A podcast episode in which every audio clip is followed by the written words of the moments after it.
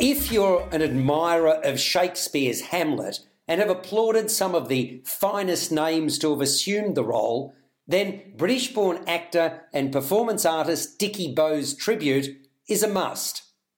He's been creating lip sync performances for the past decade.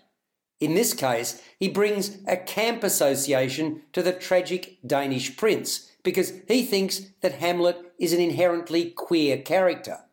In his deft hands, the frivolous and the serious exist side by side.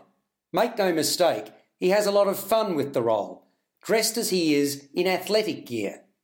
With lip syncing, Beau paradoxically finds a way to speak for himself.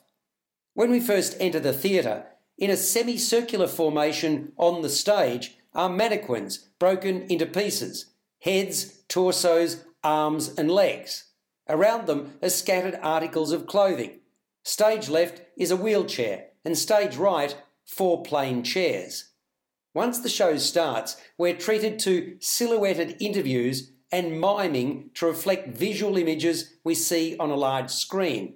All the while, Beau collects and reconfigures the discombobulated items on stage that I referred to a moment ago. Famous lines from Hamlet are spoken and spoken again. We hear the voices of Sir Ian McKellen and Sir John Gielgud, John Barrymore, Peter O'Toole, and Kenneth Branagh. There's former theatrical agent John Wood and the former artistic director of the Royal National Theatre, Sir Richard Eyre. In their company is the former dresser of the Royal National Theatre, Stephen Ashby, director Sean Mathias, actress Suzanne Bertish, and the former chief critic of the Sunday Times, John Peter. Collaborating with Dickie Beau is director Jan Willem van den Bosch, who's crafted a production to remember. Decidedly out there, Dickie Beau makes quite an impression from the outset. He'll have plenty of admirers, deservedly so.